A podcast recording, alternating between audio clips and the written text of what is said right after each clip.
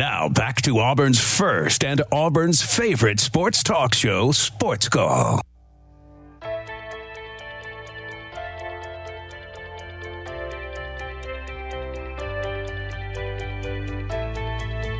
Welcome back to this Tuesday edition of Sports Call. Ryan Lavoy, Brooks Childress, and Tom Peavy with you here today. Fun show so far, halfway through this Tuesday edition. And now it's time to go back to our Auburn Bank phone line as we're, again, thrilled to bring on Justin Ferguson of the Auburn Observer. Today is a big day uh, for uh, Auburn basketball. More Bruce Pearl interviews, more uh, more buzz with Auburn basketball, and then also Oscar Day, Oscar nominee day. We will get to fun with Ferg and that in just a few minutes. But Justin, uh, hope you are well today, and again, thanks for being on the show. Yeah, appreciate y'all having me on. Yeah, so for Auburn basketball, let's start with that before we get to fun with Ferg in a few minutes. And uh, last week was another big week for the Tigers. Couple road victories for Auburn as they went to LSU and won, and went to South Carolina and won again. Just kind of recap last week for Auburn. Yeah, no, it was a good uh, week for Auburn because you know winning on the road in the SEC is is not easy. You know, it's not something that you you know do very often uh, at the rate that Auburn did. Now, did Auburn play arguably the two worst teams in the SEC uh, last week? Yes, they did. Uh, LSU and South Carolina are both kind of going through it. New head coaches, they hit the reset button this year with their rosters. However, uh, you know, you have to point out uh, the fact that Auburn, I think, did a really good job of taking care of business um, and playing the way they're supposed to. Both of those games, LSU and South Carolina, had little stretches where, you know, the other team uh, got back into it a little bit or, you know, uh, made a run and, and tried to make things interesting. But Auburn had a really good response each time. They did that. I think their offense is executing a lot better here recently. They're taking care of the ball more. Um, and, you know, they're, they're also doing a good job of really, you know, playing to their strengths on offense. Um, the seniors, the veterans are really taking, you know, taking that step forward and leading the way for everybody. Uh, and I think Auburn has been a better team for it. And of course, Justin Auburn has this uh, unique kind of record-breaking streak right now, as ter- in terms of the 31 consecutive weeks in the AP poll that Auburn just set a new program record for. They have the nation's longest home winning streak, uh, which again will be tested tomorrow. But just of those two streaks, I mean, which one feels more significant, or just which one? I mean, they're both something to be proud of, but, but which one do you feel has been more difficult for Auburn to accomplish?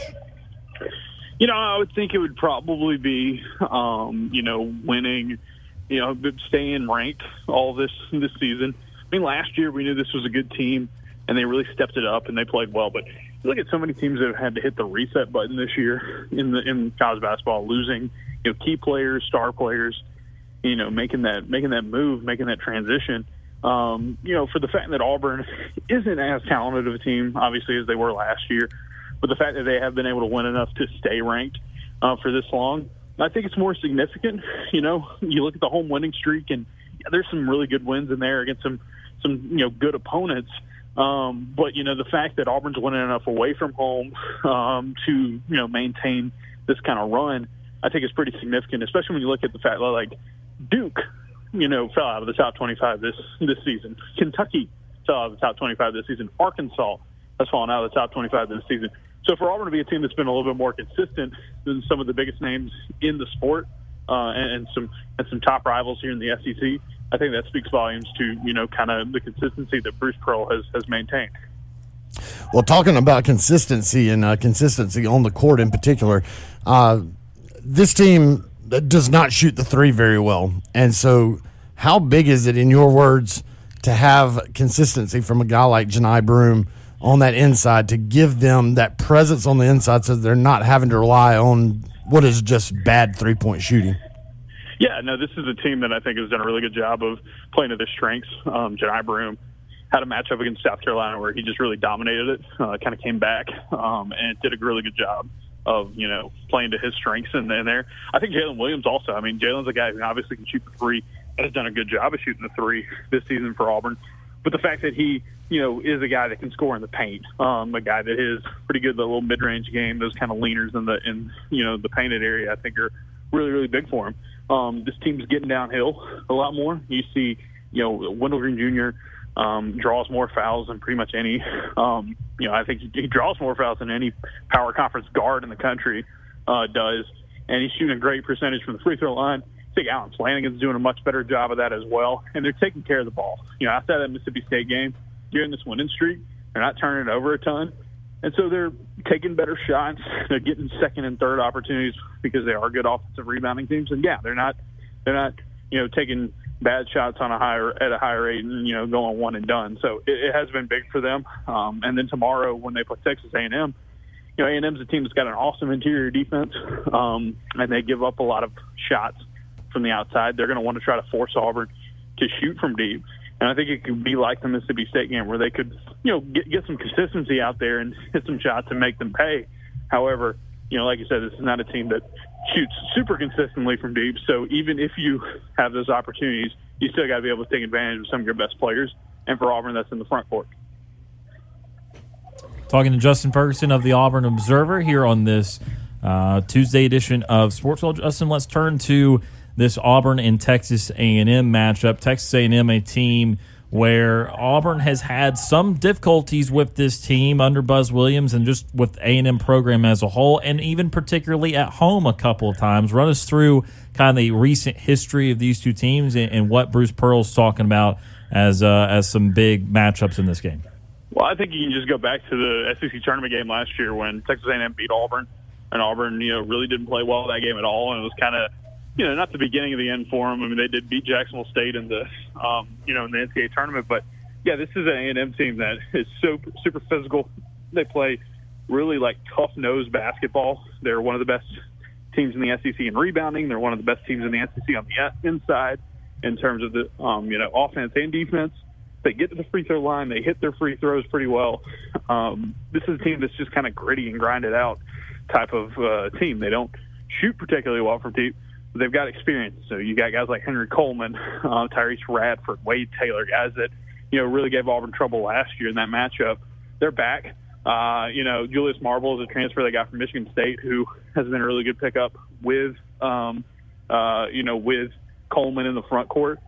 So, this, I mean, this A&M team reminds me a lot of Mississippi State. They've just done what Mississippi State's done this season a little bit more consistently than them because – um, they've got they've got more experience coming back. They've got more consistency. They're, you know, Buzz Williams is still there. They're not. It's not a new coaching staff. So I think this game's gonna be very much like the Mississippi State game was. It ain't gonna be for the faint of heart. There's gonna be a lot of there's gonna be a lot of fighting. There's gonna be a lot of a lot of you know uh, it's gonna be it's gonna be tough to get rebounds, get inside shots. It's gonna be it's gonna be a war zone out there. But for Auburn, can you play well and do the things you've been doing here recently in front of your home crowd? And you know know that you're going to have to really strap it up and, and, and play super well um, tomorrow night because A&M is going to physically really challenge Auburn, uh, especially down low. And then Justin, we're not going to get to uh, chat with you before the weekend, so I want to go ahead and get your takes on coming up this weekend. SEC Big 12 Challenge. Auburn goes up to Morgantown, West Virginia. Difficult place to play. What are your thoughts on that matchup for the Tigers? Yeah, don't look at West Virginia's record and think they're a bad team by any means. Um, this is a this is a team that um, I think every one of Mississippi, you know West Virginia's games um, here recently have been quad one games. The Big 12 is brutal. Um, you know, this is a team. This is a conference where, if you look at the quality of it, you could have a team not win, um, not have a winning record, and still make the NCAA tournament. That's just how good they are. Uh, I'll, I'll, point out, like I mean, it's it's a Bob Huggins team. They're at home. They're always going to be really good on the defensive defensive end of the floor.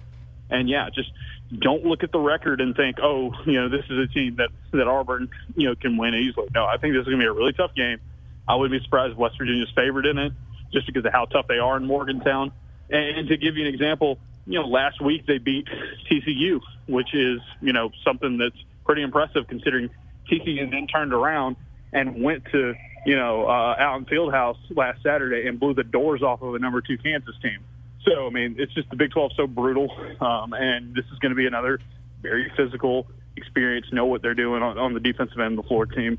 uh, for West Virginia. So it is going to be a tough matchup. If Auburn goes into Morgantown and comes out with a win, uh, it would be one of the biggest wins they could get all year. And of course, Ferg, this is going to be the last SEC Big 12 challenge for the foreseeable future because of the new deal where it's going to become like an SEC ACC challenge in future years. Uh, are you going to miss the SEC Big 12? Well, do you prefer the, the ACC stepping in as the conference that the SEC is going to kind of align with? Just what, what are your thoughts on that?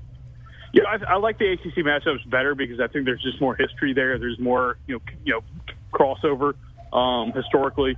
You know, for an Auburn team to get the chance to play a North Carolina or a Virginia or you know any of those Tobacco Road teams um, would be really cool. I mean, I think that's I think there's a little bit more juice to that than you know, playing Oklahoma or Iowa State or um, West Virginia, which I mean, all are really good teams, um, obviously, and they're quality opponents. But you know, I, I do think just kind of stylistically, I prefer the ACC.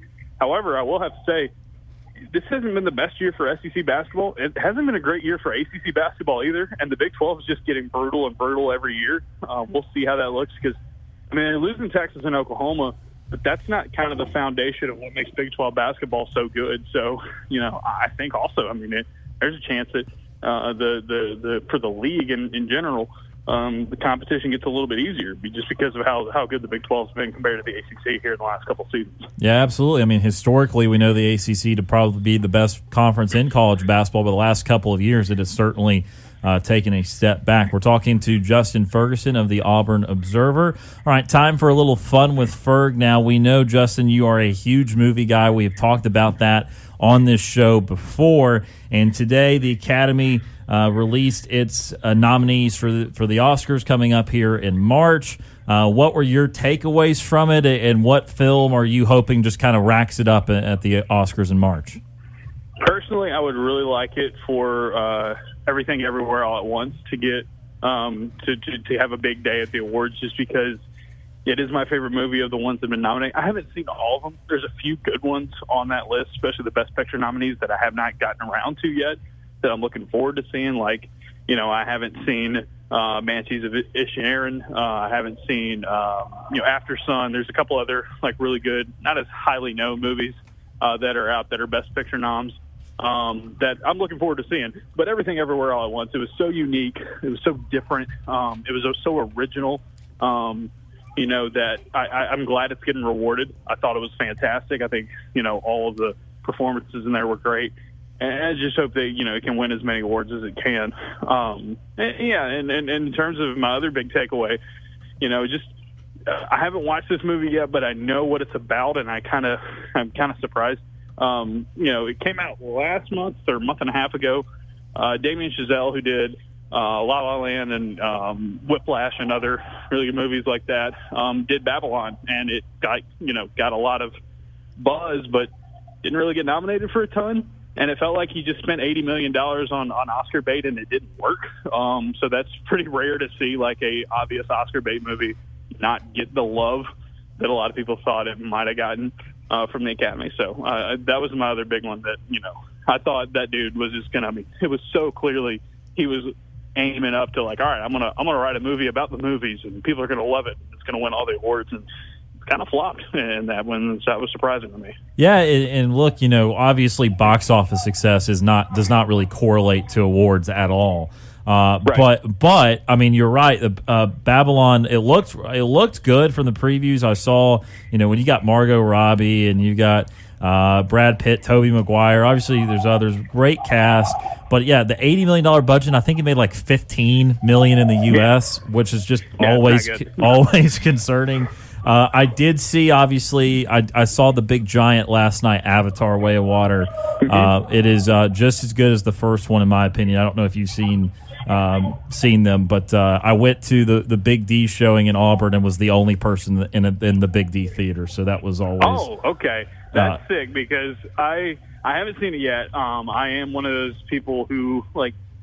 I, I get why James Cameron made a very long movie, and I get why movies are very long now. But like, I, it's not like even an attention thing. It's just like something about me. Just like, do I have to really sit there and watch that whole movie for like three and a half hours?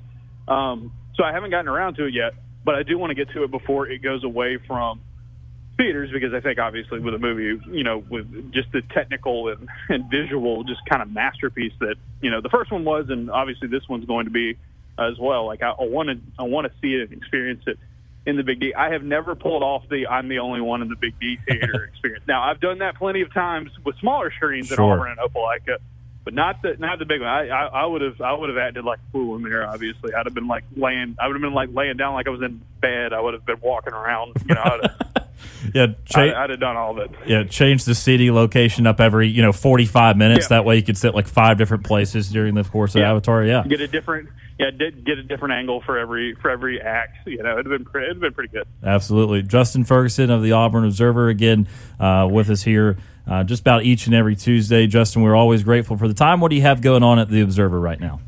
Yeah, so it's uh, it's been a good week here at the Observer. Um, we uh, did a story today on uh, on on Jarquez Hunter, and you know I don't know if anybody else you know kind of has picked up on this, but Jarquez Hunter um, averaged more yards per carry last season than any running back who's had 100 carries in a season in over 35 years. Um, you got to go way way back to find the, the last time a high volume Auburn running back was as successful as him guys, if you look at the numbers, he's in line to potentially be like an all SEC running back next season. That's just how good Jarquez Hunter could be um, in this system. So, did a story on that. Got a basketball preview coming up tomorrow um, with the A and M game, and writing some other things about uh, Auburn hoops. Um, we did a new episode. Actually, Painter and the guys did a new episode of Friends of the Program. They posted this morning, and it did not. There were some technical difficulties.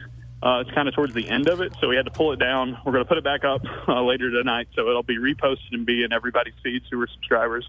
Uh, I know a few of y'all have been asking me about that today. Um, so yeah, you can get all that auburnobserver.com. Sign up at six dollars a month or sixty dollars for the full year, and everything we do, football and basketball wise, whether it's a podcast or a newsletter, gets sent straight to your email inbox. And Justin, as always, we do appreciate the time. Uh, enjoy uh, this awards season in the movie world, and we'll talk again soon. Yep. See you guys.